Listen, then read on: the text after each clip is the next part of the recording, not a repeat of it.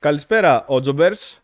Σήμερα είμαστε εδώ, στην Ολύμπου, στο κέντρο της Θεσσαλονίκης, Ολύμπου 70. Σήμερα δοκιμάζουμε κάποια καινούρια γκατζετάκια για κάτι μεγαλύτερο και σπουδαίο που έρχεται. Σήμερα μαζευτήκαμε εδώ, εμείς και εσείς, παρέα, να μιλήσουμε για ένα πολύ σπουδαίο θέμα. Μέχρι να φανερώσουμε το θέμα, θα σας θα καλωσορίσουμε μαζί την καλεσμένη μας. Γεια σου. Χαίρετε, εγώ είμαι Παναγιώτα. Ευχαριστώ πολύ Ορδάνη για την πρόσκληση. Ήθελα πολύ να συμμετέχω σε ένα podcast και με την τυχαία γνωριμία μας μου δόθηκε επιτέλους ε, αυτή η ευκαιρία. Χαίρομαι πολύ Παναγιώτα που είσαι σήμερα μαζί μας και το θέμα μας για σήμερα θα είναι τα φύλλα. Όχι τα φύλλα των δέντρων, όχι τα φύλλα το χαρτί και η κόλλα, αλλά τα ανθρώπινα φύλλα. Θα ήθελα να ξεκινήσουμε την κουβέντα μας ε, με έναν ορισμό. Πώς θα μπορείς να ορίσεις εσύ τα φύλλα; Πώς θα λέγεις δηλαδή σε έναν άνθρωπο που, σε ένα παιδί ίσως που δεν καταλαβαίνει τι μπορεί να είναι τα φύλλα ή σε έναν ακόμα ενήλικα που μπορεί να μπερδεύεται με την έννοια αυτή, τι θα πει για εσένα το φύλλο; Και ίσως και τι μπορεί να είναι αυτό το φύλλο. Λοιπόν, τώρα θέτεις ένα πολύ λεπτό ζήτημα, δεδομένου ότι το φύλλο με την βιολογική ας πούμε έννοια του χιχιχι ψύχρωμου σώματος ε, είναι η μία πτυχή του ορισμού. Ε, Παρ' όλα αυτά υπάρχουν και άλλες έννοιες των φύλων, δηλαδή το πώς προσδιορίζεται κάποιος είτε σαν σεξουαλική ε, επιθυμία ε, μπορεί κάποιος να είναι άνδρας, αλλά να ενδιαφέρεται για άνδρες, οπότε να προσδιορίζεται σαν γυναίκα, κάπως να νιώθει γυναίκα. Ε, το φύλλο επίσης μπορεί να μην είναι το βιολογικό, να είναι αυτό που έχει γίνει ένα transition, να έχει κάνει δηλαδή μια αλλαγή φύλλο, οπότε και αυτό λογίζεται σαν φύλλο πλέον. Ε, ένα transgender άτομο. Ε, υπάρχουν και σεξουαλικές ταυτότητες, υπάρχουν ε, ακόμα και το φίλο στην ενδυμασία, δηλαδή μια γυναίκα μπορεί να θέλει να δίνεται με ανδρικά ρούχα, αλλά να προσδιορίζεται ως γυναίκα και να έχει ερωτική επιθυμία από, για άνδρε. Και αυτό κοινωνικά, ας πούμε, την περνάμε για άντρα που είναι φίλο, αλλά δεν είναι αυτό το φίλο της. Οπότε είναι λίγο. Έτσι, έχει πολλές πτυχές. Ε, εγώ θα περιοριστώ καθαρά στο βιολογικό, στη βιολογική πτυχή αυτή του φίλου. Δηλαδή, τον κλασικό κοινωνικό ορισμό, του ατόμου με χιχιχι ψύχρωμα σώματα, που είναι το θηλυκό και το αρσενικό με τα αντίστοιχα γενετικά όργανα. Και εγώ έτσι το σκέφτομαι, να σου πω την αλήθεια, πως είναι ένας εύκολος, γρήγορος και λειτουργικός ορισμός. Να πούμε ότι ένα άτομο γεννιέται είτε ως γυναίκα είτε ως άνδρας. Βέβαια υπάρχουν πάντα και εξαιρέσεις που μπορεί ένα άτομο να μην έχει ολοκληρωμένη, ε, να έχει το χ του, το ψ του ε, ή το χ και το χ, αλλά να μην μπορεί να είναι ολοκληρωμένο άτομο ως προς τη σεξουαλικότητα του σώματος, εντάξει. Αυτό είναι έτσι. Και εγώ το σκέφτομαι αυτό, πως και εγώ μάλλον έτσι θα το προσδιορίζα. Σε αυτό συμφωνώ πολύ. Ε, αυτό που σκέφτομαι καμιά φορά επίσης όμως είναι το και τα χαρακτηριστικά. Έχεις σκεφτεί ποτέ πως υπάρχουν κάποια χαρακτηριστικά που ανήκουν στο ένα φύλλο και κάποια χαρακτηριστικά που ανήκουν στο άλλο φύλλο. Και στη συνέχεια θα το συζητήσουμε αυτό και στο διηνεκές, αλλά μάλλον για το σήμερα θα μπορούσες να πεις ότι υπάρχουν, ε, ότι, ας πούμε γενικά, όχι σήμερα, ας πούμε για έναν ορισμό. Υπάρχουν κάποια χαρακτηριστικά που μπορεί να ανήκουν περισσότερο στο ένα φύλλο ή περισσότερο σε ένα άλλο; Ναι, σίγουρα πρέπει να ξεκαθαρίσω ότι δεν είμαι ειδική να μιλάω για τα φύλλα και το πώς προσδιορίζεται ο καθένας. Ε, γι' αυτό παίρνουμε και τον αυστηρότερο ορισμό, τον κοινωνικό που υπάρχει έως τώρα. Ε, ναι, τα χαρακτηριστικά των φύλων, αυτά που έχουμε συνηθίσει να ακούμε και αυτά που είναι οι κοινωνικές νόρμες, ας πούμε, ε, είναι ότι μια γυναίκα έχει μια πιο θηλυκή πλευρά, είναι πιο γκέρλι, ε, έχει άλλη κίνηση στο χώρο, ε, ένας άντρας έχει μεγαλύτερη σωματική δύναμη, έχει, άλλη σωμα... έχει μια, ας πούμε, βγάζει μια, όχι επιθετικότητα, μια ντρίλα, ακόμα και αυτή η λέξη είναι πολύ επηρεασμένη από τον όρο και γυναίκα. Ε, μια γυναίκα είναι περισσότερο υπομονετική, ομιλητική, ένας άντρας είναι πιο πολύ με κατασκευές, ε, μπορεί να είναι καλύτερος στην έννοια του προσανατολισμού, στην οδήγηση, στο παρκάρισμα, μια γυναίκα υπολείπεται σε αυτό, ε, μπορεί να κουβαλήσει κάτι πιο βαρύ, ε, είναι πιο ευθύς, μιλάει πιο λίγο, ενώ μια γυναίκα μπορεί να πετύχει και καλά το σκοπό της λίγο με πιο έμεσους τρόπους και αυτό συνοψιστεί και στην παροιμία ότι σε ένα σπίτι ο άντρας είναι το κεφάλι, η γυναίκα είναι ο λαιμός, που αυτό ήταν ας πούμε... Ναι πολύ χαρακτηριστικό της ε, πεποίθησης που υπάρχει για τα φύλλα. Καταλαβαίνω τι λες και εγώ έτσι το σκέφτομαι πως υπάρχουν όντως χαρακτηριστικά τα οποία προσδιορίζουμε, ε, δίνουμε εμείς ε, ότι κάποια φύλλα, το φύλλο το ένα είναι, έχει αυτά τα χαρακτηριστικά, το άλλο φύλλο έχει τα άλλα. Συμφωνώ και εγώ σε αυτό, πως ε, ο, δίνουμε την επιθετικότητα ίσως καμιά φορά ή την άσκηση δύναμης με, τη σώμα, με, το, με το σώμα στον άνδρα ή καμιά φορά και την άσκηση βίας, ορίζουμε σαν, να, με το σώμα ως ανδρικό χαρακτηριστικό. Παρ' όλα αυτά, ε, αντίστοιχα, όταν συμβαίνει από μια γυναίκα δεν θεωρείται τόσο βία, ας πούμε. Μπορεί στην κοινωνία μας εύκολα ε, να δούμε κάποιες συμπεριφορές και να θεωρηθούν πιο επικίνδυνες από έναν άνδρα, ας πούμε, ενώ αντίστοιχα πιο όχι επικίνδυνες από μια γυναίκα. Όπως επίσης ε, η ψυχολογική βία όμως αντίθετα μπορεί να θεωρηθεί ότι είναι ε, πιο, πιο συνηθισμένο να ασκείται από τις γυναίκες, ίσως αυτό. Αλλά ε, όντως υπάρχει κι εγώ έτσι σκέφτομαι πως ε, οι, οι άνδρες, το αρσενικό φύλλο, συνήθως λειτουργεί ε, πιο πολύ, ε, κυνηγάει τους στόχους του, ας πούμε, προσπαθεί να λειτουργήσει με το σώμα και στην κοινωνία του σήμερα, ας πούμε, που ζούμε, ε, είναι σήμερα 29 Μαρτίου, εντάξει, του 2023, ναι, ε, και η γυναίκα στο γυναικείο φύλλο επιδιώκει στόχους με κοινωνικούς τρόπους, εντάξει και φιλίες και οι άνδρες έχουν φιλίες, αλλά με κοινωνικούς τρόπους, με με το marketing μπορούμε να δούμε εύκολα πως ακόμα και τα προϊόντα που διαφημίζονται στις τηλεοράσεις, ακόμα καμιά φορά μπορεί να είναι και ανδρικά προϊόντα, διαφημίζονται από γυναίκες, ας πούμε. Δηλαδή είναι ένα, ε, το θηλυκό φύλλο ε, προσεγγίσιμο. Ε, μπορεί να το αγαπάνε και οι δύο το ίδιο. Ε, είναι ένα τέτοιο, ας πούμε. Το έχεις σκεφτεί ποτέ κάτι τέτοιο; Ναι, αυτό έχει επηρεαστεί πάρα πολύ και από τους ρόλους της μητέρας που είναι πιο ιστορική, είναι πιο οικία, μια γυναική φιγούρα γιατί θυμίζει τη μητέρα, ή ακόμα και όσον αφορά την σεξουαλικότητα που υπάρχει στο γυναικείο φύλλο, που θεωρείται πούμε, το γυναικείο φύλλο το ωραίο φύλλο και αυτό που θα κεντρήσει το ενδιαφέρον το ερωτικό, γι' αυτό και όντως αυτά από τα προϊόντα, ας πούμε, ένα άρωμα ανδρικό, θα, σε μια κλασική διαφήμιση θα θα κεντρήσει την προσοχή μιας γυναίκας για να το πουλήσει στους άντρες, ε, για να έχει το κοινό του το αγοραστικό, ε, επηρεάζεται πάρα πολύ από τους ρόλους και όντως ε, αυτό έχει να κάνει και με την εξελικτική πορεία. Δηλαδή, όσον αφορά το ανθρώπινο είδος, ε, γιατί ένας άνδρας είναι καλύτερος θεωρητικά στον προσανατολισμό, στη χειρονακτική εργασία, ενώ μια γυναίκα είναι καλύτερη στις κοινωνικές επαφές και στο να μιλήσει και να σε πείσει με το λόγο, ας πούμε, να κάνεις κάτι.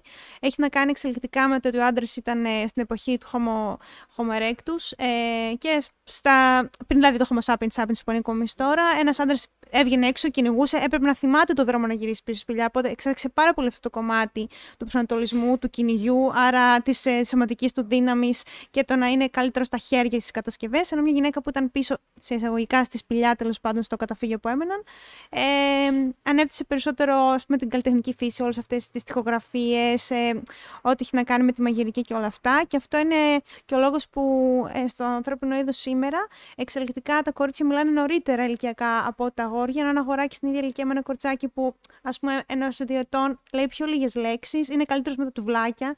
Ένα κορίτσι θα, θα προσπαθήσει να μιλήσει και με, με, τη μαμά του, με τα άλλα κορτσάκια. Δηλαδή, έχουν και στα παιχνίδια διαφορετική αντιμετώπιση. Χωρίς αυτό, βέβαια, να είναι και ο κανόνας, έτσι, γιατί πλέον υπάρχει μια άλλη προσέγγιση στο, στην παιδαγωγική, στη, στη διαπαιδαγώγηση των, των παιδιών. Δεν είναι αυτά. Χαίρομαι πολύ που ξεκίνησες ε, το ταξίδι μας και εγώ κάπως έτσι ήθελα να το ξεκινήσω, πως η κατάσταση που ζούμε είναι ένα αποτέλεσμα της ιστορίας. Το αποτέλεσμα της ιστορίας που ζούμε σήμερα θα είναι το μέλλον. Και πάντα μου αρέσει και εγώ να ξεκινάω έτσι από, από αυτά που ξέρουμε από την προϊστορία, από την βιολογική εξέλιξη, αλλά μπορούμε να πάμε ακόμα και θα σας βοηθήσω στην, στην γιαγιά. Στο ένα κομμάτι του παρελθόντος που ακόμα ζει, που ακόμα το θυμόμαστε, που ακόμα και αυτοί που μας ακούνε, οι φίλοι μας, μπορούν να το θυμούνται ακόμα ή να το έχουν ζήσει υπήρχαν πάντα ε, ε, κάποια ε, πρότυπα, κάποια καλούπια συμπεριφοράς, ας πούμε. Ε, εγώ θυμάμαι, ας πούμε, πολύ, ο, ο παππούς μου στο σπίτι που ζούσε, είχε πάρα πολλά νομίσματα. Του άρεσε να μαζεύει νομίσματα. Βέβαια, εγώ ήξερα πως ο παππούς μου δεν ασχολιόταν καθόλου με κατασκευές. Του άρεσε πολύ να διαβάζει. Ούτε έβγαινε στην αγορά να σκεφτείς. Και λέω, πώς γίνεται τώρα παππού, ας πούμε, έβαλα και σκέφτηκα. Ε, πώς γίνεται να έχει τόσο πολλά νομίσματα, αφού δεν πηγαίνει στην αγορά. Πώς κατάφερε να το κάνει αυτό; Και είχε βρει που λες έναν τρόπο, ήταν δάσκαλος και ζητούσε, έκανε εράνους. Και μάζευε λεφτά σε νόμισμα, αφού καθώς οι άνθρωποι όταν κάνουν έρανο τότε, ας πούμε, χρησιμοποιούσαν το παγκάρι, χρησιμοποιούσαν τέτοια πράγματα και μαζεύαν τα χρήματα και μετά ο παππούς τα μάζευε, τα έκανε χαρτονομίσματα και τα έδινε στους ανθρώπους να τα δώσει. Αλλά με αυτόν τον τρόπο κατάφερε να μαζέψει νομίσματα. Ήταν συλλέκτης νομισμάτων, ενώ δεν πήγαινε στην αγορά καθόλου. Κατάλαβες; Α πούμε, λες τώρα τι γίνεται; Δεν περνούσαν από το χέρι του καθόλου νομίσματα γιατί δεν πήγαινε στην αγορά. Παρ' όλα αυτά βρήκε τρόπο να το κάνει. Και ήταν ένα, ήταν ένα ένιγμα για μένα αυτό, γιατί λέω πώς γίνεται αυτό, αφού δεν βγαίνει στην αγορά. Σαν που δεν έβγαινε. Ε, δεν έκανε και κατασκευές με τα χέρια του, ας πούμε, αντίστοιχα.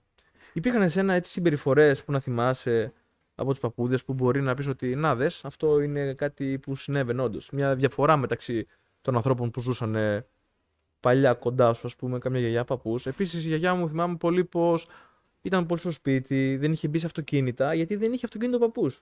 Δεν είχε μπει σε άλλο νου αμάξι να πάει, μια εκδρομή, ας πούμε. Κάτι τέτοια και λες τώρα δες, ας πούμε, κάποια πράγματα που τώρα δεν τα συναντάμε, ας πούμε. Δεν μπορεί να πει μια γυναίκα, δεν έχω μπει σε αμάξι γιατί δεν έχει αμάξι ο, ο άνδρας μου. Θα έχει μπει σε κάποιο άλλο, ας πούμε.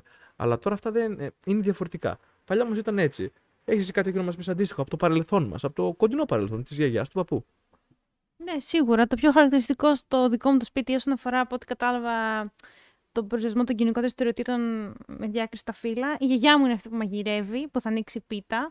Και ο παππούς μου είναι αυτός που θα κάνει τις δουλειές στο χωράφι, γιατί ήταν γεωργή. Ε, θα ασχοληθεί και η γιαγιά μου βέβαια με το χωράφι, δηλαδή θα, θα πάνε μαζί. Θα πήγαιναν γιατί ο παππούς μου έχει πεθάνει πλέον.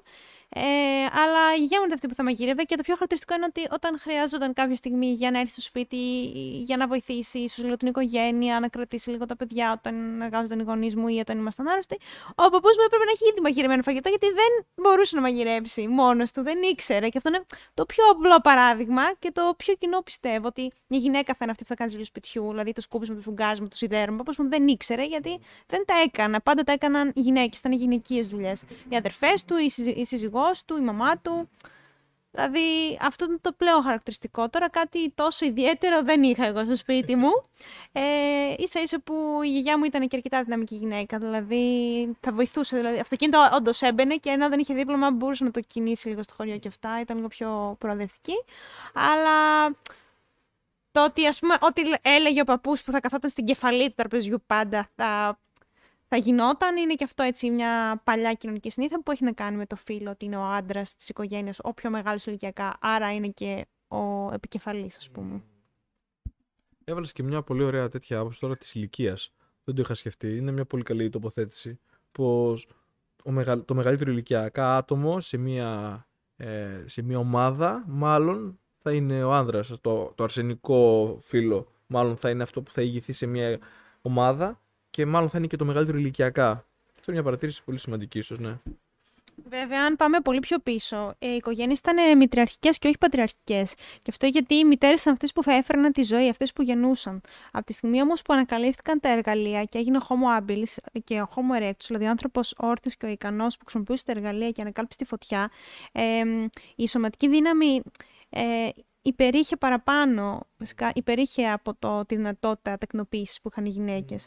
Αλλά αυτό είναι πολύ χαρακτηριστικό του. Στο παρελθόν ήταν μητριχικέ κοινωνίες, καθαρά επειδή ε, δεν είχαν υλικά και έβλεπαν σαν, το γενικό σώμα σαν θεότητα, ότι μπορούσε να φέρει τη ζωή, άρα αυτή θα έφερνε ε, αυτή θα ήταν και αρχηγός σε, σε μια ομάδα. Εντάξει, με την εξέλιξη κοινωνίας, με τα εργαλεία και αργότερα με όλη αυτή την πρόοδο που ε, συντελέστηκε, άλλαξε αυτό και επικράτησε το ισχυρό φύλλο να εννοείται ότι είναι το ανδρικό φύλλο και το γυναικείο φύλλο να είναι το ωραίο φύλλο. Αλλά αυτό είναι πάρα πολύ κλασικό και εντάξει, σήμερα πιστεύω ότι έχει καταρριφθεί ή τουλάχιστον είμαστε μια πορεία ανατροπής αυτής της αντίληψης. Ακόμα και στην ελληνική κοινωνία που θεωρείται μια πιο κλειστή και μια πιο παραδοσιακή κοινωνία. Ναι.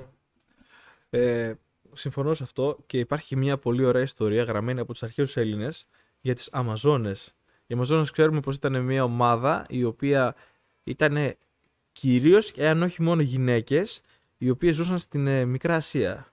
Ε, ωραία και υπήρξαν κάποτε μάχες μεταξύ των Αμαζόνων και κάποιων ελληνικών φίλων, τα οποία όμως είχαν έρθει από την Ελλάδα. Αυτά που λες τα ελληνικά φύλλα ε, έκαναν πόλεμο εναντίον των Αμαζόνων και κατάφεραν να νικήσουν τις Αμαζόνες και τις ε, πιάσανε εχμάλωτες κάποιες από αυτές. Οι Αμαζόνες τώρα όμως κατάφεραν και σε μερικά πλοία από αυτά που ήταν μέσα έκαναν ε, μια ανταρσία. αν και ήταν γυναίκε. εντάξει, ωραία. Κάνανε μια ανταρσία και κατάφεραν να πάρουν το πλοίο υπό τον έλεγχό τους. Έλα όμως που ο Αμαζόνε ήταν μια φυλή γυναικών που ζούσαν στη στεριά και δεν ήξεραν πώς να πλέουν ένα πλοίο. Οπότε αυτό δεν πήγε πολύ καλά. Να βαγίσανε και πέσανε σε μια στεριά. Σε μια στεριά, σε ένα μέρος της Ελλάδας δεν γνωρίζω που ακριβώς. Εκεί πέρα οι Αμαζόνε ε, προσπάθησαν να αρχίσουν να, να ζήσουν, να επιβιώσουν κάπως. Οπότε κάνανε ένα κάμπ, ε, μαζεύτηκαν κάπου, μείνανε και τα λοιπά και μείναν κοντά σε ένα άλλο χωριό. Έτσι που λες, αυτά είναι καταγεγραμμένα στην αρχαία, στα αρχαία χρόνια, είναι γραμμένα. Ε, ξεκίνησαν να ζουν κοντά σε αυτό το χωριό, να πίνουν νερό από το ίδιο μέρος και στο βιβλίο γράφει πως πηγαίνανε να κάνουν και την ανάγκη τους στο ίδιο μέρος όπου και το χωριό πήγαινε. Και εκεί λέει ήταν το μέρος με το οποίο συναντήθηκαν με τους άνδρες του χωριού εκεί που πήγαιναν τουαλέτα. Και γράφει μέσα πως κάποιοι άνδρες από αυτούς ήθελαν να είναι πιο κοντά με αυτές τις γυναίκες. Και έβαλαν όρο οι Αμαζόνες, τώρα μιλάμε για το ίσως πριν το 500 π.Χ. ωραία, γιατί ακόμα και τους αρχαίους αυτό είναι μια ιστορία, δεν ήταν ε, ένα παραμύθι, δεν, ήταν, ε, δεν έγινε πραγματικά δηλαδή, δεν έχουμε δεδομένα. Είναι μια ιστορία, ένα παραμύθι. Λέει πως η Αμαζόνα λέει: Εγώ θα έρθω λέει, στο χωριό σου, αλλά δεν θα είμαι σαν τις άλλες γυναίκες δεν θα πηγαίνω να ψωνίζω και δεν θα είμαι όλη μέρα στο σπίτι. Δηλαδή, φαντάσου πόσο ε, υπήρχαν κάποια κουτάκια, κάποια στερεότυπα που ανά υπήρχαν ε, κοινωνικές ομάδες που τα απορρίπτανε. Σου λέει, Όχι, εμείς δεν θα. Θα έχουμε το δικό μας στυλ, ρε φίλε. Θα δημιουργήσουμε τα δικά μας πρότυπα, τα δικά μας καλούπια. Και εκεί έρχομαι να δω τώρα. Ε, τα καλούπια αυτά καμιά φορά είναι λειτουργικά και κάποτε όχι. Ε, και έρχομαστε και στο σήμερα σιγά σιγά. Ε, Σήμερα πιστεύεις πως έχουν αλλάξει τα πράγματα, ε, υπάρχουν ε, φύλλα, ε, βλέπεις ε, κάτι να είναι τελείως διαφορετικό από τα φύλλα που ίσως να ήξερε η γιαγιά σου ας πούμε ή κάτι τέτοιο; Μπορείς να πεις ότι κάτι είναι τελείως διαφορετικό; Ε, σαφέστατα είναι πολύ διαφορετικά τα πράγματα από την εποχή που η γιαγιά μου ήταν στην ηλικία μου. Ε, για αρχή σπουδάζω. Εγώ, το ζωντανό παράδειγμα, ε, τα κορίτσια δεν ήταν τόσο, ας πούμε, όχι υποχρεωμένα, τόσο ενθαρρυμένα να συνεχίσουν την ε, πορεία τους ε, σε ακαδημαϊκό έργο ή να προχωρήσουν στο Λύκειο. Ε, είχαν ένα ρόλο, εντάξει, προφανώς να μάθουν να μην είναι αλφάβητες, αλλά κυρίως ρόλο του περισσότερο στο σπίτι και στην οικογένεια. Δηλαδή να μάθουν να πλέκουν, να μάθουν να κεντά, να μάθουν να μαγειρεύουν, να φροντίζουν το σπίτι, να είναι καλές νοικοκυρές, ε, να φροντίζουν τον άντρα τους και τα παιδιά τους. Ε, αυτό προφανώς και έχει αλλάξει. Η γυναίκα έχει πάρα πολύ μεγάλη ε, συμμετοχή πλέον ε, στην κοινωνία, πάρα πολλά επαγγέλματα τα οποία είναι, ήταν ανδροκρατούμενα. Πλέον ε, όχι απλά συμμετέχουν κάποιες γυναίκες, αλλά έχουν φτάσει στο σημείο μάλιστα και να υπερέχουν. Δηλαδή, όσον αφορά τον αριθμό, όχι ότι έχει δυστυχώς αλλάξει αυτή η νοοτροπία, γιατί εντάξει, είναι κάποιες κοινωνικές νόρμες, είναι δύσκολο να καταφέρεις να τις ξεριζώσεις από το μυαλό των ανθρώπων. Δεδομένου ότι και η Ελλάδα είναι μια κοινωνία γερόντων, επειδή δεν υπάρχει και υπογεννητικότητα, οπότε είναι ακόμη πιο δύσκολο να προχωρήσει μπροστά σαν νοοτροπία αυτό. Αλλά ναι, βεβαίως υπάρχει μια εξέλιξη κοινωνικά ε, και είναι αδιανόητο, ας πούμε, τώρα μια γυναίκα να πεις ότι έχει τελειώσει το δημοτικό ή άντε και το γυμνάσιο και να πεις ότι είναι OK τώρα. Δηλαδή, σίγουρα πρέπει να μπει στο πανεπιστήμιο, να είναι κοινωνικά αποκατεστημένη, τα πρότυπα έχουν αλλάξει. Ε, το όριο ηλικίας ε, που θεωρητικά ήταν ε, το ταβάνι για να κάνεις οικογένεια έχει πάει πολύ πιο πάνω. Δηλαδή, μια γυναίκα, δεν, αν πέρναγε, αν ήταν στην ηλικία μου 23, 24, 25 και δεν είχε οικογένεια, θεωρούνταν ότι ήταν γεροντοκόρ. Είχε μείνει στο ράφ. Παντρεύονταν στα 17-18. 16-17-18 max, ας πούμε, και κάνει και παιδιά. Όχι να, να είναι ακόμα φοιτήτριες ή να είναι στην αγορά εργασίας μόνες τους. Mm. Ε, οι διανθρώπινε σχέσεις έχουν αλλάξει. Σίγουρα ο ρόλος του άντρα δεν έχει περιοριστεί μόνο στο κοινωνικό κομμάτι της προσφοράς και να είναι ας πούμε, αυτός που ηγείται των εξελίξεων και είναι και στην πολιτική, ας πούμε, συμμετέχουν πλέον γυναίκες, όχι το δικαίωμα να ψηφίζουν. Ε, ο άντρας έχει μπει μες στο σπίτι. Έχει σίγουρα διευκολυνθεί και από την τεχνολογία αυτό. Δηλαδή, ένα πλυντήριο πιάτων είναι πλέον πολύ πιο εύκολο να χειριστεί από έναν άντρα. Ή μια σκούπα ηλεκτρική είναι πολύ πιο ξεκούραστη από την παλιά της σκούπα, ας πούμε. Ε, που ακόμα και για τη σωματοδομή ήταν ένας ψηλότερος άντρας από μια γυναίκα, ας πούμε, δυσκολευόταν να κάνει με τη χειρογέννη της κούπα τις δουλειές. Έτσι. Άρα και η τεχνολογία έχει βοηθήσει.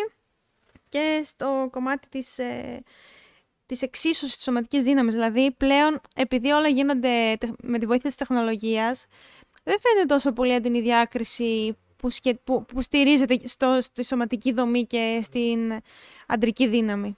Άρα αυτό έχει εξαλειφθεί και αυτό ήταν πάρα πολύ μεγάλο υπόβαθρο για να διονυστεί αυτό το, το πρότυπο το, του άντρα και της γυναίκας και των ρόλων και των εργασιών και όλα αυτά. Και επίσης και υπάρχει σεξουαλική απελευθέρωση πλέον.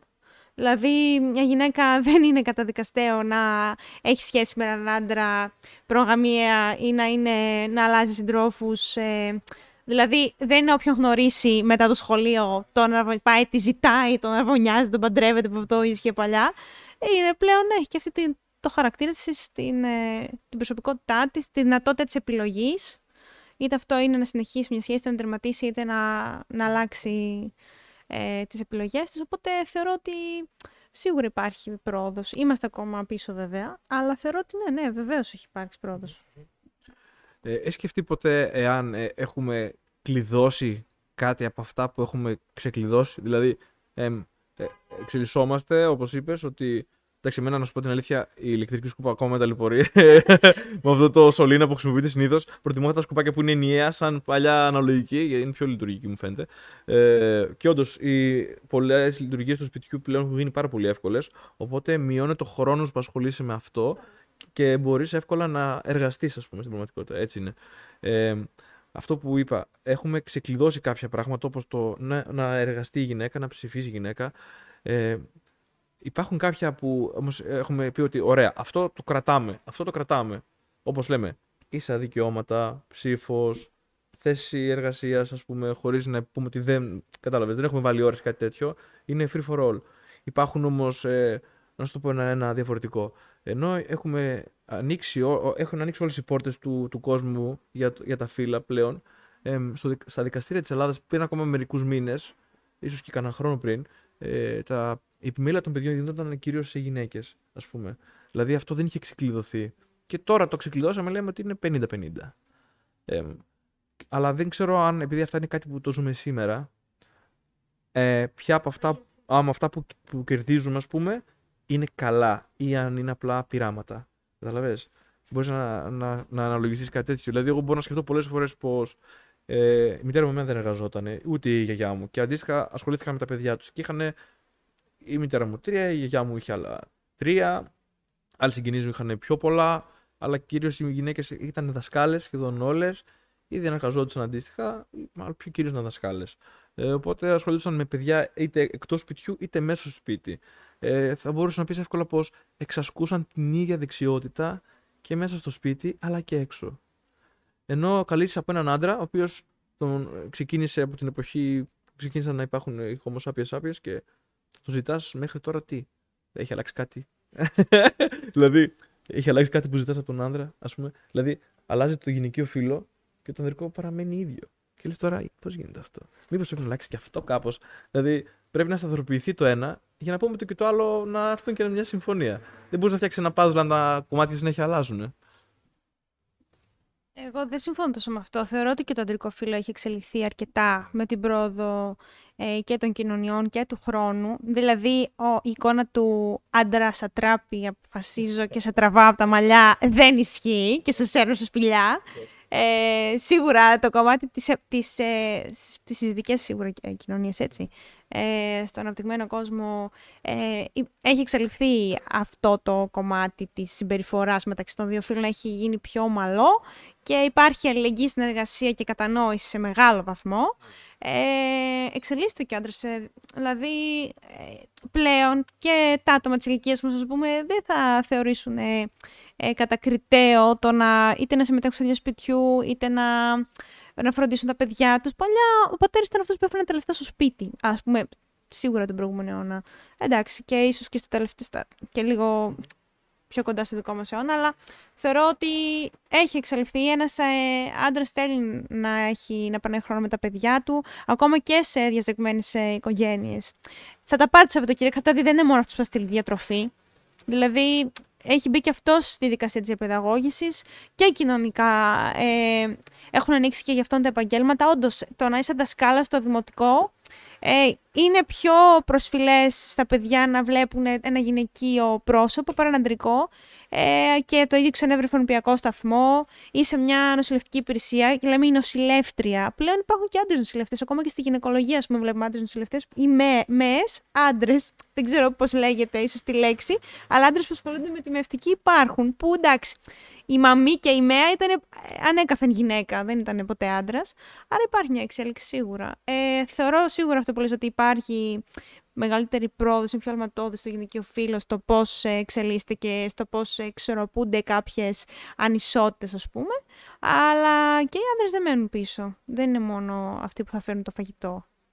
Ε, και επίσης κάτι άλλο που ήθελα να διευκρινίσω είναι ότι δυστυχώς δεν υπάρχει ισότητα που ειπώθηκε πριν. Υπάρχει καλύτερα να λέμε ισοτιμία. Γιατί επειδή είμαστε διαφορετικοί, ανήκουμε στο ίδιο είδος, ok. Okay, αλλά ποτέ δεν θα είμαστε ίσοι, είναι ακριβώς ίδιοι. Ίδιοι ακριβώς δεν μπορούμε να είμαστε, τουλάχιστον σωματοδομικά.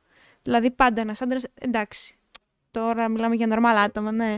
Ε, δεν θα, θα είναι πάντα πιο δυνατός, δεν μπορεί να κουβαλήσει πάντα, πάντα κάτι πιο βαρύ από μια γυναίκα ή θα είναι λίγο πιο ψηλός από μια γυναίκα. Δεν μπορείς να πεις ότι είναι τόσο ίδια τα πράγματα. Καλύτερα το ισότιμο ότι αξίζουμε το ίδιο και ότι έχουμε τις ίδιες ευκαιρίες παρά το ίσο για μένα. Ναι. Εγώ χρησιμοποιώ τη λέξη ισότητα απέναντι στον νόμο κυρίως. Γι' αυτό και ανέφερα τα δικαστήρια. Ε, μου αρέσει να σκέφτομαι ότι δημιουργούμε πράγματα ως κανόνες, βλέπουμε πώς πάνε και αποφασίζουμε αν είναι καλύτερο ή όχι. Ε, έτσι που το προσέγγισες, μου φάνηκε σαν ένα σαν να γίνεται, σαν να πηγαίνει ο άνδρας στα μέρη της γυναίκας και η γυναίκα στα μέρη του άνδρα περισσότερο. Ε, ναι, με αυτόν τον τρόπο όμως μήπως καταρρύπτουμε τα πρότυπα, δηλαδή μήπως γίνονται όλοι το ίδιο. Έχω άδικο σε αυτό. Δηλαδή, σαν σκέψη, δηλαδή, αν πεις ότι, αν, πεις ότι, αν θεωρήσουμε ότι πριν 50 χρόνια ο άνδρας έφερε τα λεφτά και η γυναίκα μεγαλώνουν τα παιδάκια και τώρα και οι δύο κάνουν και τα δύο. Ε, ποια είναι η διαφορά των φίλων και των τύπων μέσα στο σπίτι ή στην κοινωνία; Σίγουρα καταρρύπτουμε τα πρότυπα. Ε, και δεν είναι σωστό να λες ότι μια γυναίκα έχει ταυτιστεί με αυτό το πρότυπο και ένας άνδρας με το άλλο πρότυπο. Είναι καλύτερα να, να πει. Ναι, ναι, συμφωνώ. Ε, να πεις ότι ένα πρότυπο είναι ένας άνθρωπος. Άρα να κοιτάς έναν άνθρωπο καθαρά για το τι μυαλό έχει, τι δεξιότητες έχει, ε, τη συναισθηματική του νοημοσύνη, δηλαδή άλλα χαρακτηριστικά, το ήθος του, παρά να πεις ότι θα ταυτιστώ με έναν άνδρα ε, και άρα με ένα ανδρικό πρότυπο ή μια γυναίκα με ένα γυναικείο πρότυπο. Ε, Εντάξει, τώρα είναι λίγο λεπτό το ζήτημα του κατά πόσο είναι σωστό και κατά πόσο είναι λάθος. Εγώ συμφωνώ προσωπικά. Δεν νομίζω ότι δεν θα, θα πρέπει να περιοριστούμε μόνο και μόνο επειδή έχουμε συνηθίσει αυτό να θεωρείται το αντρικό πρότυπο και αυτό το γυναικείο. Ε, και θεωρώ ότι μια κοινωνία πάει πιο μπροστά. Ε, δηλαδή μπορεί να εξελιχθεί, έχει περισσότερους... Ε, μεγαλύτερη, όχι μόνο εξέλιξη κοινωνική και όσον αφορά την εργασία, αλλά και πολιτιστική και καλλιτεχνική. Ε, δηλαδή, παλιά που ήταν στα αρχαία χρόνια που ήταν μόνο άντρες ηθοποιοί ας πούμε, και βάζανε και δίνονταν και γυναίκες, τώρα που μπαίνουν και γυναίκες στο θέατρο. Τώρα εντάξει, το πιο απλό παράδειγμα έφερα. Θέλω να πω ότι έδωσαν στη δυνατότητα, ε, πλουτίστηκαν τα καλλιτεχνικά δρόμενα, δόθηκε δυνατότητα έκφρασης και σε άλλους ανθρώπους ανεξαρτήτως φύλου. Δηλαδή, ήταν πολύ καταπιεστικό το να πεις ότι ε, θα συμμετέχουν μόνο αυτό το φύλο σε αυτή τη δραστηριότητα και το ανδρικό όχι, το γυναικείο αντίστοιχα. Οπότε εγώ το βλέπω θετικά αυτό, το ότι έχουν καταρριφθεί κάποια πρότυπα και το θεωρώ όχι απλά θετικό, ότι θεωρώ ότι επιταχύνει και την πρόοδο μιας κοινωνίας, γιατί δεν μένεις μόνος στο τι γεννητικά όργανα φέρει ένας άνθρωπος, αλλά στις δυνατότητές του. Πολύ ωραίο το παράδειγμά σου και έχω να αναφέρω και ένα ακόμα ιστορικό παράδειγμα για τους Ετρούσκους, αν το έχετε ακούσει ποτέ. Οι Ετρούσκοι ήταν ε, μια φυλή, τους ονομάζουν Έλληνες, ζούσαν στην Ιταλία, χρησιμοποιούσαν την ελληνική γλώσσα και το αλφάβητο, λίγο διαφορετικό από τους υπόλοιπους Έλληνες, αλλά επειδή ήταν κάπως αποκομμένοι αρκετά από την κυρίως Ελλάδα, οι Τρούσκοι τι κάνανε, ε, κάνανε κάτι διαφορετικό από τους αρχαίους. Έκαναν το γλέντι τους μαζί με τις γυναίκες τους. Και όταν πήγαιναν εκεί οι Έλληνες από την Ελλάδα, λέγανε καλά, εδώ φέρνουν και γυναίκες και λένε ναι, εμείς εδώ κάνουμε το πάρτι με τις γυναίκες μας. Και πάθανε πλάκα που λες οι Έλληνες της εποχής τότε με τους Ετρούσκους, οι οποίοι κάνανε ένα πάρτι που λες ε, και για τους δύο, ας πούμε, γιατί όχι. Ε, που αυτά εντάξει συμβαίναν παλιά. Ε, και εγώ βλέπω ότι όντως ε, φέρνει πρόοδο σίγουρα το να μην υπάρχουν στεγανά. Δηλαδή, ότι αν μπορείς να το κάνεις, να το κάνεις. Είμαι πολύ υπέρ. Να υπάρχει ελευθερία σε αυτό. 100%. Ε, είναι καλό, βοηθάει. Ε, Και επίσης τα, τα μικρά παιδιά σίγουρα χρησιμοποιούν τέτοια πράγματα, όπως λες, να νιώθουν πιο άνετα με κάποιο φίλο και αντίστοιχα καλλιεργούν τη σχέση τους και με τα άλλα φύλλα σε διαφορετικούς τομείς ίσως ας πούμε. αυτό ας πούμε μετά στο μέλλον πιστεύεις ότι οι, οι, οι αλλαγές ε, έφεραν κάποια αλλαγή μετά από αυτό; Δηλαδή η ζωή που, που έχεις εσύ ως, ως ε, γυναίκα μπορεί να φέρει κάποιες αλλαγές στο μέλλον ή μπορείς να δεις κάποια αποτελέσματα που φέραν αλλαγές δηλαδή κάτι που άλλαξε πριν και να βλέπουμε τώρα. Δηλαδή, υπάρχουν κάποια ποσοστά που λένε πως ε, οι μισοί γάμοι καταλήγουν σε διαζύγιο, ας πούμε. Ή πως πλέον υπάρχουν ε, γυναίκες και σε άλλα επαγγέλματα, ή υπάρχουν και άνδρες σε άλλα επαγγέλματα. Ε, μπορούμε να πούμε ότι υπάρχουν τέτοιοι συσχετισμοί και καλοί και κακοί. Ε, γιατί, ας πούμε, γιατί θέλω σίγουρα μου αρέσει να δοκιμάζω πράγματα και μου αρέσει και να πω ότι ξέρετε αυτό δεν, δεν λειτουργεί. Ή αυτό λειτουργεί. Και κάντε τώρα, παιδιά. Είναι, είναι ωραίο, κάντε το, πούμε υπάρχουν κάτι τέτοια που λες ότι καλύτερα μάλλον δεν οδηγεί κάπου σωστά για μένα, ας πούμε. Υπάρχει τέτοια σκέψη για σένα, κάτι. Ε, δηλαδή, αν δεν έχει πετύχει σε κάποιο τομέα αυτή η ανάμειξη των φύλων. Δηλαδή, τι είναι, η εξέλιξη, ναι, η ανάμειξη π.χ. σε επαγγέλματα, αν είχε π.χ. κάποιο αντίκτυπο αρνητικό. Ναι. Να σου πω ένα παράδειγμα. Ε, παλαιότερα οι, οι άνδρες έβρισκαν ε, γυναίκες ε, μέσω κοινών γνωριμιών. Υπήρχαν μέχρι και επαγγέλματα, τα οποία είχαν αυτή την άσκηση του επαγγέλματος, να γνωρίζει ανθρώπους μέσα από κοινωνικούς ε, συνδέσμους. Αφού οι γυναίκες δεν έβγαιναν από το σπίτι εύκολα, έτσι. Οπότε ήταν οι κοινωνικοί σύνδεσμοι, οι κοινές δραστηριότητες του τύπου η εκκλησία, ας πούμε, ε, ή το καφενείο, ή ναι, συνοικέσια γειτόνων, ας πούμε, ή συγγενών μακρινών ή κάτι τέτοιο. Δηλαδή, ακόμα και τότε οι, οι άνδρες έδινε ο ένας τον άλλον τη γνωριμία για να συνεχίσει η ζωή του, ας πούμε. Ε, πλέον δεν λειτουργούν έτσι τα πράγματα, είναι πιο ελεύθερα, ας πούμε. Αυτό μου μπορεί να τα κάνει και πιο δύσκολα, ας πούμε. ή μπορεί να μπερδεύονται άνθρωποι, ας πούμε. Λέω τώρα, αυτά μπορεί να συμβαίνουν.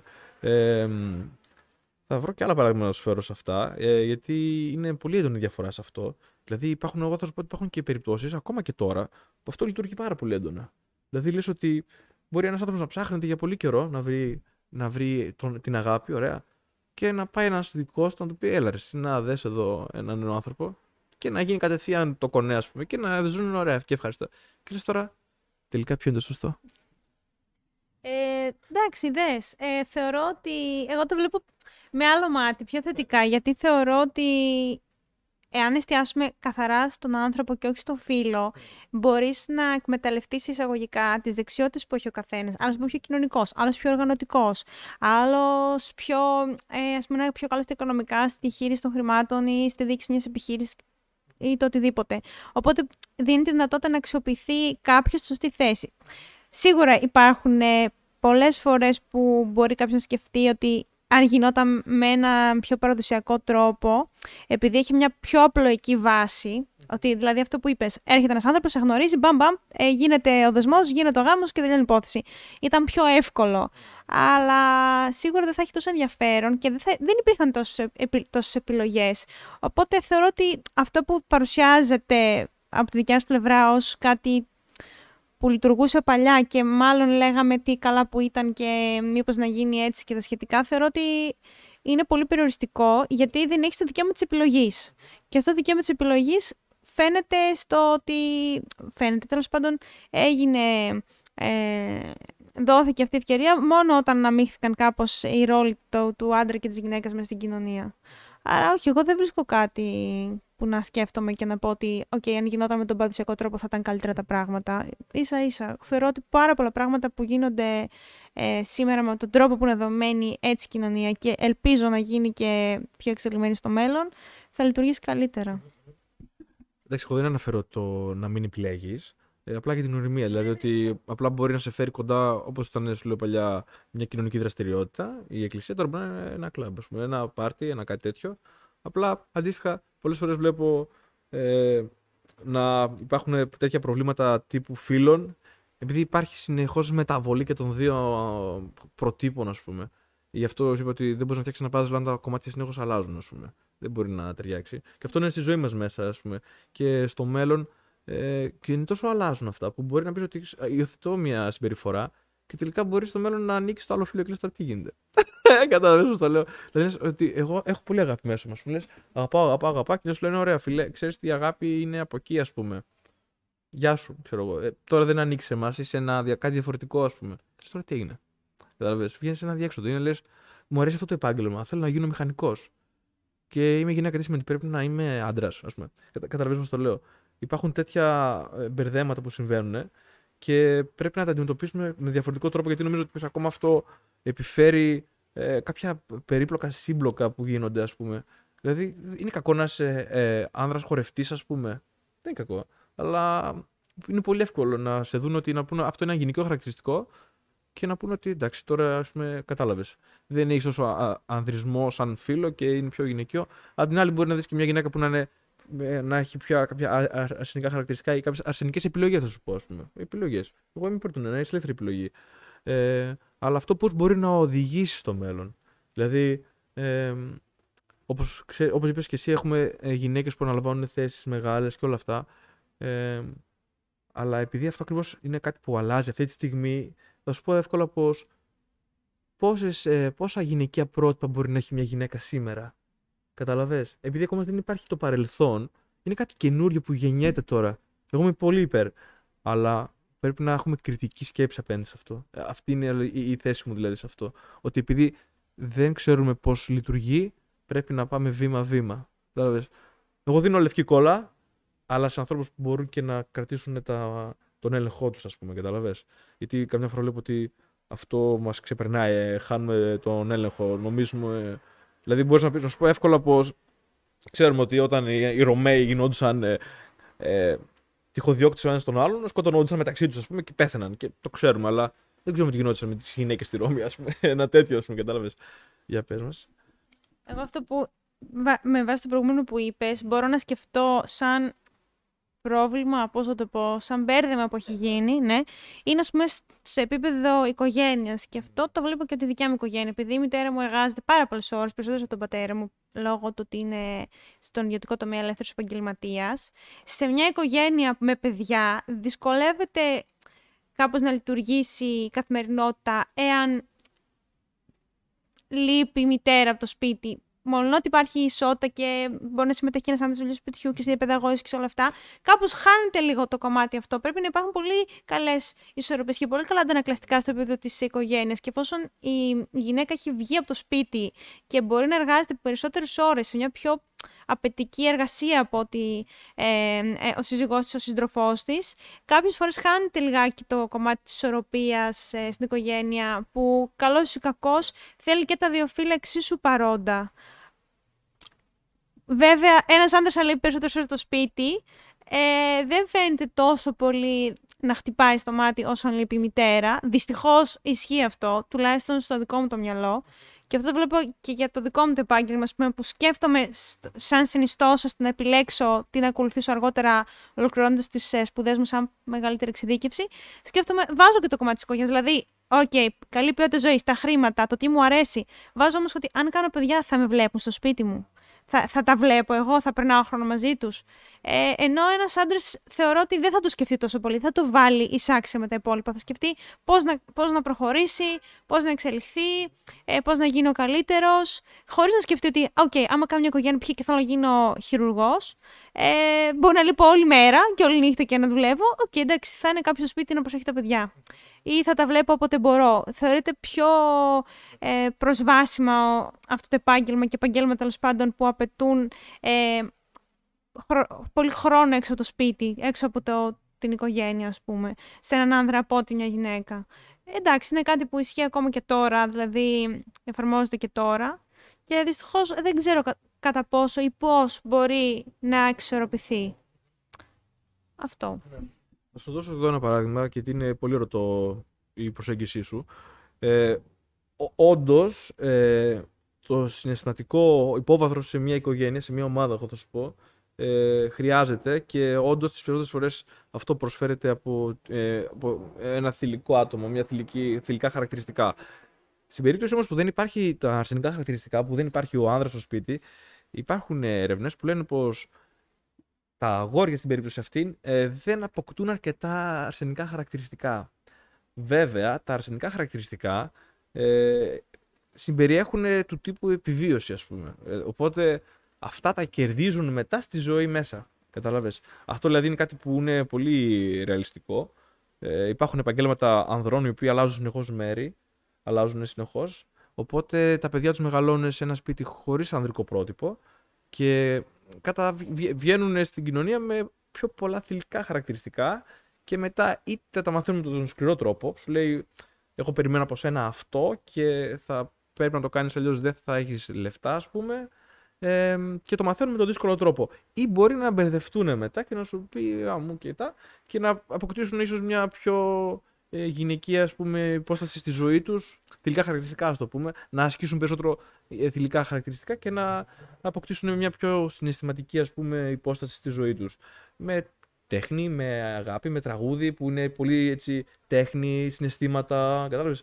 Ε, το να γράψει κάτι όμορφο που να έχει μέσα ποίηση και αυτά. Οπότε ε, συμβαίνει αυτό. Δηλαδή και η έλλειψη του άνδρα έχει αποτέλεσμα, αλλά η ζωή μετά σε κάνει να το, να το πίσω. Ενώ αντίθετα, αντίθετα η γυναική υπόσταση, το συναισθημα, η συναισθηματικότητα και η αγάπη, ε, η κοινωνία σε κάνει να το απολέσεις μάλλον. Γι' αυτό και χρειάζεται η, η, τα θηλυκά χαρακτηριστικά σε αυτήν την ομάδα, το, την οικογένεια που λέμε, ναι, έτσι είναι και εγώ έτσι θα το έλεγα. Βλέπει την και τα φύλλα, το χρησιμοποιώ έτσι για πιο εντάξει. Ε, και πιστεύω πως ε, στο μέλλον πρέπει να βρούμε ένα, μια καινούργια ισορροπία. Είμαι πολύ υπέρ. Ε, να μην βασιζόμαστε στην ε, σωματική δύναμη, σίγουρα, αλλά πρέπει να αναγνωρίσουμε πως η σωματική άσκηση είναι, είναι σπουδαία για την υγεία των ανθρώπων, εντάξει. Δηλαδή και οι άνδρες πρέπει να έχουν ένα δυνατό σώμα και οι γυναίκες πρέπει να έχουν ένα δυνατό σώμα. Και οι γυναίκες πρέπει να ασκούν την τέχνη και οι άνδρες πρέπει να ασκούν την τέχνη, τη μουσική και τη ζωγραφική. Τώρα από εκεί και πέρα είναι τα ρίσκα όμως, είναι το ποιος θα πάρει μια απόφαση για κάτι, αυτό μπορεί να πούμε ότι θα πέσει το βάρος σε κάποιον, ας πούμε, και μετά θα μοιραστούν τις ευθύνες και τέτοια, ε, γιατί ε, όπως λέμε καμιά φορά όταν θες να πάρεις μια γρήγορη απόφαση, ε, πρέπει να την πάρει ένας, ε, και στο σπίτι μου είμαστε πολλοί στο σπίτι, όταν αποφασίσουμε κάτι και αρχίζουμε να ρωτάμε ένα τον άλλον, γίνεται ένα πράγμα, λες τώρα Εκατό φορές θα ήθελα να μου πούνε απλά κάνω αυτό. και να, να μην έχω να κάνω αυτό το δημοκρατικό σοου μεταξύ μας πέντε άνθρωποι, ξέρω εγώ, έξι. Ναι, δηλαδή πολλές φορές ε, πιστεύω ότι αυτά τα τέτοια πρότυπα, οι αποφάσεις, η υπευθυνότητα, ε, η δημιουργία ίσως και η αγάπη αυτά ε, πρέπει να τα τοποθετήσουμε κάπου για να μην υπάρχει αυτό το φαύλο, ε, να χάνουμε τα, τα, κάποιες βάσεις που έχουμε. Και νομίζω πως τα φύλλα στο μέλλον πρέπει να τα ξεκαθαρίσουν αυτά τα πραγματάκια. Πολύ απλά πράγματα. Συναισθήματα, αποφασιστικότητα, ε, προστασία, κάτι τέτοια, κατάλαβες πολύ απλά. Εσύ πιστεύεις ότι υπάρχουν κάτι τέτοια που στο μέλλον μπορεί να, να έχουν πρόβλημα; Επίσης, θα σου πω πω. Όπως είπαμε, θα, ε, στο, στο μέλλον θα φέρουν τα λεφτά και οι δύο στο σπίτι. Ε, τα παιδιά μάλλον θα τα η γυναίκα, ε, το πιθανότερο. Ε, μετά όμως, ποιος θα τα μεγαλώνει, ας πούμε; Μπορούμε να πούμε ότι ένα μικρότερο ωράριο θα ωφελήσει μια οικογένεια, ώστε τα φύλλα να μπορούν να συνεργάζονται για το καλύτερο. Ή θα πρέπει πάλι να μοιράσουμε τα βάρη με τρόπο έτσι ώστε να... Γιατί χρειαζόμαστε, είπαμε, πιο πολύ χρόνο για τα παιδιά, τα φύλλα να εργαστούν μαζί για να έχουν ένα ολοκληρωμένο τέκνο, ή πρέπει να βρούμε άλλους τρόπους για να λυθεί το πρόβλημα. Γιατί εγώ πιστεύω πως υπάρχει πρόβλημα αυτή τη στιγμή στα φύλλα. Δεν μπορούμε να δημιουργήσουμε ολοκληρωμένα νέα άτομα με ξεκάθαρη θέση. Ε, υπάρχουν πολλά άτομα που μπερδεύουν ε, τον εαυτό τους. Και στο μέλλον πιστεύω ότι χρειάζονται πιο πολλή ώρα οι γονείς στο σπίτι. Ή μπορεί να πει κάποιος ότι χρειαζόμαστε και καλύτερους γονείς. Εντάξει, το ακούω και αυτό, εντάξει. Τι, ποιο πιστεύεις ότι μπορεί να βοηθήσει στο μέλλον σε κάτι τέτοιο; Ε, εγώ για αρχή να ξεκαθαρίσουμε ότι μιλάμε για την καθαρά πρινική ελληνική οικογένεια με τον άντρα και τη γυναίκα, γιατί υπάρχουν και οικογένειες και μονογονεϊκές και οικογένειες που οι γονείς ανήκουν στο ίδιο φύλλο. Ε, που και αυτές λογίζονται κατά με οικογένειες, γιατί ο κύριος πυρήνα τη οικογένειας είναι αγάπη, έτσι. Αλλά ας, επειδή θα ξεφύγει πολλή συζήτηση, ας περιοριστούμε σε αυτό, που είναι και το πλέον κοινότυπο ήταν τουλάχιστον ε, στα προηγούμενα χρόνια. Ε, εγώ θεωρώ ότι η μια λύση σε αυτό το θέμα δεν είναι το να, να αποδοθεί ένα χαρακτηριστικό σε ένα φύλλο και να πούμε ότι εσύ θα το κάνεις αυτό, αλλά να προσαρμόζεται ανάλογα με το χαρακτήρα του ατόμου. Δηλαδή, αν η μητέρα στο σπίτι είναι αυτή που μπορεί να αποφασίζει ψύχρεμα και όρημα και δίκαια και ό,τι θετικό χαρακτηριστικό μπορεί να αποδοθεί σε μια σκέψη, ας το κάνει εκείνη. Μόνο ότι παραδοσιακά ήταν ένα αντρικό χαρακτηριστικό το να αποφασίζει και δεν ξέρω και εγώ τι. Αν ο άντρας μπορεί να μαγειρέψει καλύτερα, να προσφέρει αγάπη στα παιδιά ε, σε επίπεδο, ας πούμε, να, να μου πεις, ξέρω εγώ, ένα πρόβλημα ερωτικό που έχεις, ας πούμε, που μπορεί, ξέρω εγώ, στο παρελθόν να, μια κοπέλα να το πει στη μαμά της πιο εύκολα από ότι στον μπαμπά της. Αν μπορεί ένας πατέρας να το παρέχει αυτό το πράγμα, ένα απλό παράδειγμα έφερε έτσι. Α το κάνει ο πατέρας. Δηλαδή, καλύτερα να δώσουμε δυνατότητα και την ευελιξία στο να προσαρμοστεί στο χαρακτήρα και όχι τόσο στο φίλο. Σίγουρα πρέπει να, να υπάρχει καταμερισμός. Δηλαδή, να λέμε ότι ε, να, είναι κάπως, να είναι μαζί να συνεργάζονται, αλλά να αξιοποιείται και το, το χαρακτηριστικό, το χαρακτήρα του καθενός για, για να λειτουργήσει σωστά η οικογένεια. Εγώ θεωρώ ότι αυτή είναι η μόνη λύση και αν μπορείς με συζήτηση, επικοινωνία να... και να παραμερίσεις και τον εγωισμό σου σαν άτομο και να πεις ότι okay, για το καλό της οικογένειας ισχύει. Ε, καλύτερα να το κάνεις εσύ αυτό ή καλύτερα να το κάνω εγώ αυτό. Ή να δοκιμάσουμε και αν δούμε ότι δεν λειτουργεί ε, και αν υπερεκτίμησα ή υποτίμησα τις δυνάμεις μου, να το πάρει όλος πάνω του. Να είναι δηλαδή μια δυναμική ισορροπία και όχι να το, να το, να το αναθέτει σε κάποιον σαν task, ναι. σαν αυτό επειδή εσύ είσαι γυναίκα, επειδή εσύ είσαι ο άντρας. Ε, αυτό. Τώρα, όσον αφορά το, ότι, το κομμάτι της οικογένειας, εγώ θεωρώ ότι ένα άλλο κομμάτι το οποίο πρέπει να δουλέψει η κοινωνία είναι το κομμάτι το, το κατά πόσο είναι όλοι οι άνθρωποι όχι ικανοί ε, σωματικά, γιατί ικανοί σωματικά είναι όλοι να κάνουν παιδιά, αλλά ικανοί και έτοιμοι ψυχικά και συναισθηματικά. Δεν είναι όλοι οι άνθρωποι να γίνουν γονείς. Δεν μπορούν. Όχι επειδή δεν μπορούν, ε, δεν είναι ικανοί. Πώς να το πω. Κάποιοι άνθρωποι δεν είναι τόσο έτοιμοι να λάβουν μια τέτοια ευθύνη και δεν είναι σωστό να πιέζονται από κοινωνικά πρότυπα. Ok, okay, παντρεύεται ένα ζευγάρι, ωραία με οποιοδήποτε τρόπο, πολιτικό γάμο, θρησκευτικό γάμο, δεν ξέρω, σύμφωνο συμβίωσης, δεν ξέρω. Θα αρχίσουμε μετά. Α, κάνετε κανένα παιδάκι, θα κάνετε. Δηλαδή, η επόμενη ερώτηση είναι αυτή. Όταν είσαι σε σχέση, θα σου πούνε πότε θα παντρευτείς. Μετά, όταν παντρευτείς, πότε θα κάνεις ένα παιδί. Που αυτό είναι κατάλοιπο προηγούμενων κοινωνιών. Έχεις σκεφτεί αν αυτοί οι δύο άνθρωποι έχουν το χρόνο να το κάνουν αυτό; Έχουν τη διάθεση, έχουν την ωριμότητα, έχουν την υπευθυνότητα; Δεν μπορεί ο καθένας να γίνεται γονιός, γιατί καταλήγουν να, να γίνονται άνθρωποι να, να δημιουργούνται βασικά άτομα και χαρακτήρες ε, από γονείς που δεν ήταν έτοιμοι, ε, δεν μπορούσαν, πιέστηκαν ε, στην κοινωνία με, προ, με ελλείμματα. Δηλαδή, αν μια μητέρα έχει πιεστεί να κάνει παιδί, ένα ζευγάρι έχει πιεστεί να κάνει παιδί, επειδή πρέπει να κάνουμε παιδί τώρα. Εντάξει, παντρευτήκαμε, περάσαν δύο χρόνια, τρία χρόνια, τέσσερα χρόνια. Εντάξει, πρέπει να κάνουμε παιδί. Πρέπει να το νιώσουν πρώτα για να κάνουν παιδί. Για να πούνε ότι, OK, εμείς θα συνεργαστούμε. Είναι μια μεγάλη απόφαση αυτή το να γίνεις γονιός. Και δεν είναι τόσο απλό, τόσο ε, διαδικαστικό ας πούμε. Άρα πρέπει και αυτό λίγο να δουλευτεί. Το ότι δεν είναι απαραίτητο όλες να γίνουν μάνες και όλοι να γίνουν πατέρες. Μπορείς να ζήσεις και απλά με μια συντροφικότητα και να είναι ok αυτό και να μην χρειάζεται σον και ντε για να αποδείξεις την αγάπη σου κάνοντας παιδιά. Κάποιοι άνθρωποι μπορεί να μην θέλουν κιόλας. Όχι να μην μπορούν απλά, να μην θέλουν να εστιάσουν στην καριέρα τους, να εστιάσουν σε κάτι άλλο. Και αυτό πρέπει να γίνει σεβαστό. Ακόμη και μια μητέρα, που εφόσον μιλάμε για τα πρότυπα, αν μια γυναίκα θέλει να εστιάσει στην καριέρα της, δεν μπορείς να της πεις ότι πρέπει να κάνεις παιδί μέχρι αυτήν την ηλικία, γιατί τότε είναι καλύτερα τα οάρια σου ή τότε μπορείς να γεννήσεις υγιή παιδιά ή το οτιδήποτε. Η επιστήμη έχει προχωρήσει. Μπορείς να κάνεις μια ερώτηση κατάψυξη οαρίων στα 30, να κάνεις ένα παιδί αργότερα. Δεν είναι ότι πρέπει να πιεστεί και να αφήσει κάποια κομμάτια που θέλει να κάνει σε επίπεδο εργασίας, σε επίπεδο ακόμη και σε συστηματική ορμότητα. Να μην θέλει μέχρι τα 35 να νιώθει ότι θέλει να κάνει άλλα πράγματα. Να, να θέλει να κάνει ελεύθερο κάμικο όλο το χρόνο. Να πηγαίνει ταξίδια με το τρένο. Δεν μπορείς να της λες εσύ πρέπει να κάνεις παιδί μέχρι 30, μέχρι 33, μέχρι 35, γιατί μετά μεγάλο πιθανότητε για down, είναι πιο δύσκολη εγκυμοσύνη, είναι πιο επικίνδυνη.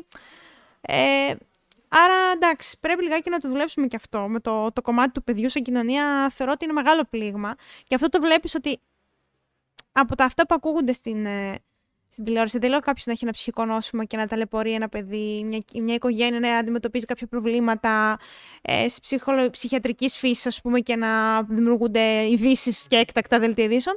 Αλλά να μην είναι έτοιμοι και να καταλήγουν παιδιά να μεγαλώνουν στον αυτόματο με ένα τάμπλετ για νταντά. Mm. Γονεί απλά να παραγγέλνουν ε, καβέδε και να βγαίνουν και να κάνουν και να ράνουν ή να τα παρατάνε στη γιαγιά τα παιδιά ή τέλος πάντων οπουδήποτε αλλού ή να δουλεύουν όλη μέρα και τα παιδιά είναι μόνο στο σπίτι μεγαλώνοντας ή να είναι μόνο με τους φίλους τους.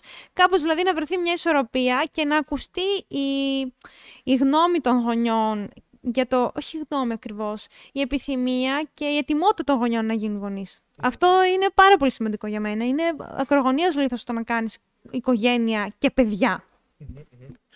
Βέβαια, να σου πω, ε, συμφωνώ πως χρειάζονται τα παιδιά τους γονείς και να εργάζονται οι γονείς πάνω στα παιδιά, αλλά δεν ξέρω αν μπορείς ποτέ να πεις πως είσαι έτοιμος για κάτι τέτοιο. Δηλαδή, όπως λένε οι καλλιτέχνες πολλές, γιατί πολλές φορές, τώρα στο τέλος θα μιλήσουμε για την τέχνη και για τα συναισθήματα, ε, ποτέ κανείς δεν σου πει πριν βγεις στη σκηνή ότι ναι, είμαι έτοιμος να το κάνω. Δεν νομίζω ότι είναι ένα, ένα αίσθημα που μπορούμε να επικαλεστούμε ε, προσωπικά. Δηλαδή, ποτέ δεν θα είσαι έτοιμος. Ποτέ δεν θα. Ούτε, ούτε θα είναι όπως τα σχεδίασες. Σίγουρα. Οπότε, τι μπορείς να κάνεις; Νομίζω πως απλά μπορείς να επιδιώξεις να έχεις το μικρότερο ρίσκο, αλλά ποτέ δεν μπορείς να ξέρεις σίγουρα πως όλα θα πάνε καλά στο τέλος. Ούτε μπορείς να ξέρεις πως σίγουρα είναι όπως τα περιμένεις ε, σε καμία περίπτωση. Δηλαδή, δεν ξέρω αν το να περιμένεις να είσαι έτοιμος είναι κάτι που φαίνεται στον ορίζοντα. Είναι σαν το χαμστράκι που τρέχει στη ρόδα. Σκέψου το λίγο, γιατί και εγώ πολλές φορές έλεγα να δεν είμαι έτοιμος σε αυτά, αλλά όχι ρε εσύ. Εγώ, εγώ πώς το σκέφτομαι. Ξεκινάω ανέτοιμος. Κάνω μερικά λάθη, εντάξει. Συνεχίζουμε. Μετά κάνω και άλλα λάθη και έτσι μαθαίνουμε. Δηλαδή, πολλές φορές λένε πως το πρώτο παιδί στην οικογένεια περνάει τα πιο δύσκολα γιατί οι γονείς του δεν ήξεραν τίποτα. Οπότε ναι, αλλά έτσι μαθαίνουν όμως. Και με τα λάθη των άλλων μαθαίνεις και εσύ και με τα λάθη των γονιών σου μαθαίνεις εσύ. Οι γονείς μπορεί να μάθουν με τα λάθη των δικών του γονιών, των δικών του τους δικούς σου γονείς. Ή καμιά φορά, αν έχεις και ανθρώπους που είναι στην ίδια ηλικία με σένα, κάνουν τα πράγματα, βλέπεις τα λάθη τους και προσπαθεί να μην τα κάνεις και εσύ, ας πούμε. Οπότε θα έλεγα ότι σπάσε το safe zone, κάνε πράγματα, προχώρα, Βάλει στόχους, μη σε φοβείς να κάνεις λάθη γενικά. Δεν μπορεί, η ζωή είναι τώρα, μην περιμένεις γενικά. Δηλαδή θα λέω ότι κάνε, πάρει την απόφαση. Η ζωή είναι η πραγματικότητα, η βιολογία είναι αληθινή. Όντως, δηλαδή ότι μπορεί να έχεις σύνδρομο down ή μπορεί να μην έχει και ότι τα ποσοστά αυξάνονται είναι κομμάτι της αλήθειας. Δεν είναι κομμάτι της φαντασίας αυτό. Οπότε καλό να το ξέρουμε ότι όντως είναι έτσι και από εκεί πέρα κάνουμε ό,τι θέλουμε. Ε, αλλά άμα θέλουμε όντως πραγματικά να έχουμε ένα απόγονο, ας πούμε, ένα παιδί, καλό είναι να να το κάνουμε και μετά ε, να βρούμε ανθρώπους να μας βοηθήσουν σε αυτό. Δηλαδή, αυτό είναι μια καλή προετοιμασία, εγώ θα έλεγα. Ότι βρεις ανθρώπους να το κάνετε μαζί. Θα είναι ένα σύντροφος, θα είναι ένα κοινωνικό σύνολο, μια φίλη, μια γειτόνισσα ή ένα καλό σχολείο που μπορείς να βρεις κοντά με καλούς δασκάλους ή κάτι τέτοιο. Ε, αυτό είναι μια καλή προετοιμασία. Νομίζω πως δεν χρειάζεται κάτι περισσότερο από αυτό.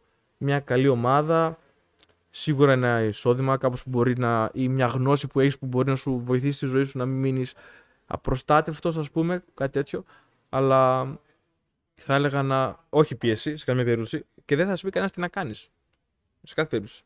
Θα πρέπει, όπως το είπες, αυτά πρέπει να αποβληθούν. Θα πρέπει να δοθεί ελευθερία στους ανθρώπους να αποφασίζουν μόνοι τους.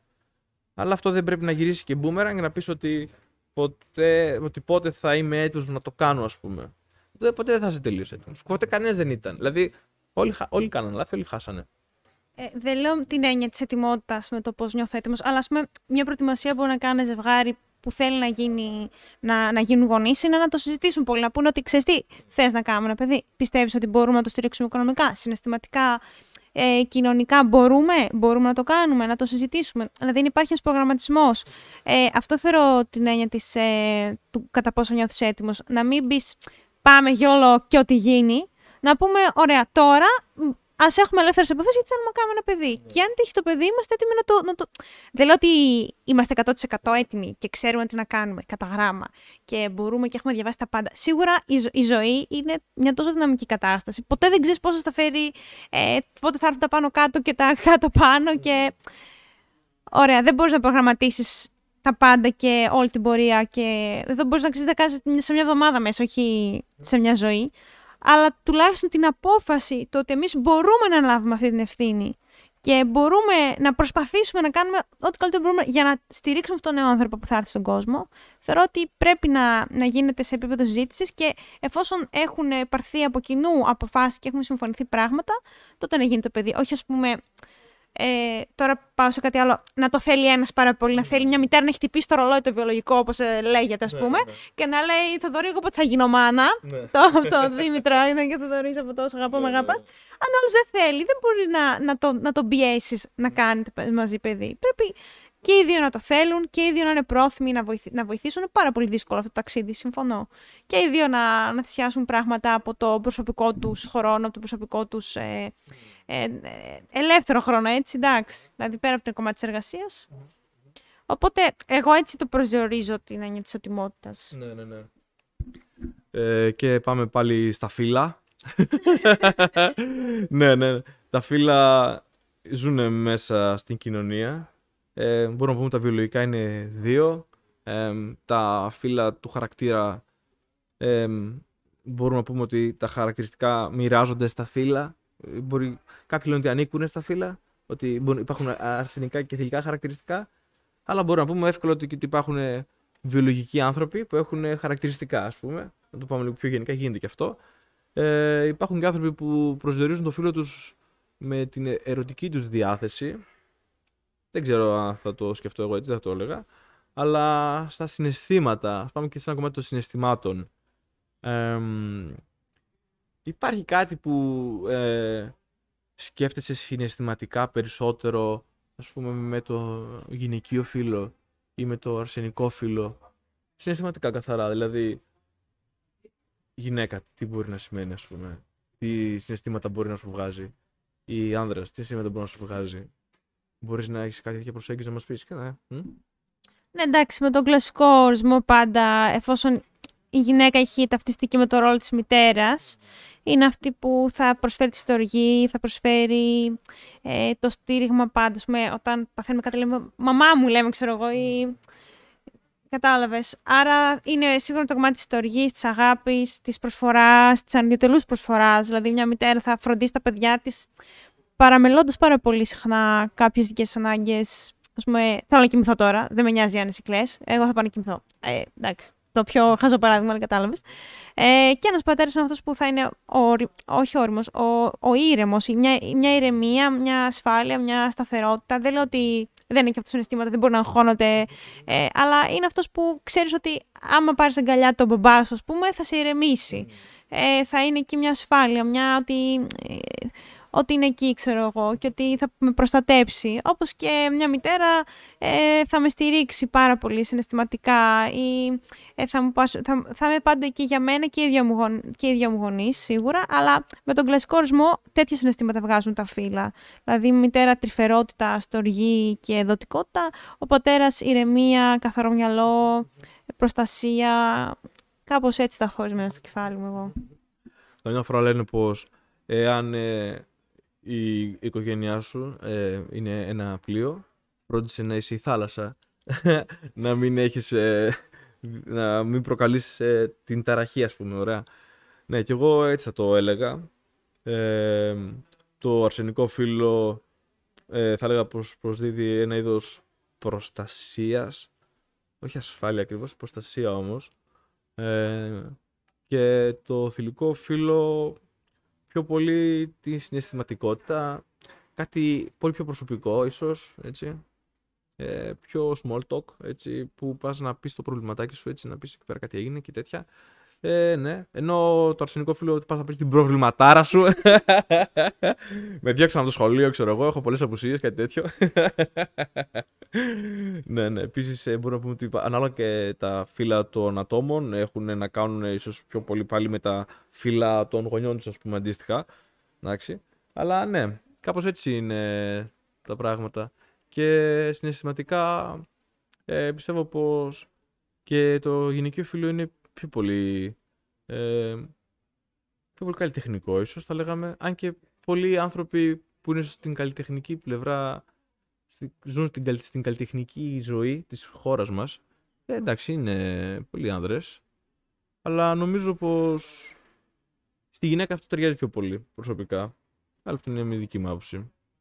Ε, αυτά που λες. Εγώ νομίζω πως ε, είπαμε πολλά πράγματα. Ε, δεν ξέρω αν- αν ε, έχεις κάτι άλλο μήπως να προσθέσεις, αν κάτι που μας συζητήσουμε ακόμα, κάτι άλλο.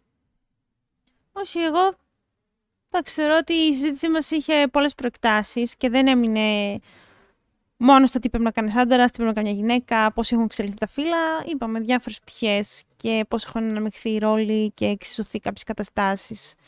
Ε, δεν θα ήθελα να προσθέσω κάτι, όχι. Το μόνο να τονίσω ότι πάνω απ' όλα έχει να κάνει ψυχική υγεία και ότι η ζωή του καθενός δεν πρέπει να προσδιορίζεται από το φίλο του. Και αν θέλει να κάνει κάτι που ανήκει σε ένα άλλο φίλο, κλασικά είναι ελεύθερος να το κάνει και θα πρέπει να μην καταπιεστεί και να το κάνει.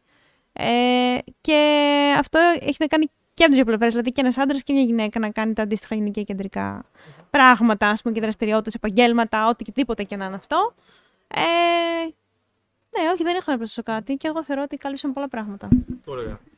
Χαίρομαι που ήσουν λοιπόν σήμερα μαζί μας και θέλω να είμαστε κριτικοί απέναντι στην εξέλιξη. Τι θέλουμε, ναι, να αλλάξουν τα πράγματα, να απελευθερωθούν οι, τα στεγανά μας, αλλά να είμαστε κριτικοί απέναντι, δηλαδή να μην είμαστε απερίσκεπτοι, εντάξει, ε, γιατί κάνοντας καινούργια πράγματα είναι καλό και μπορεί αυτά να κάποια στιγμή να, κάποια πράγματα θέλουν αλλαγή.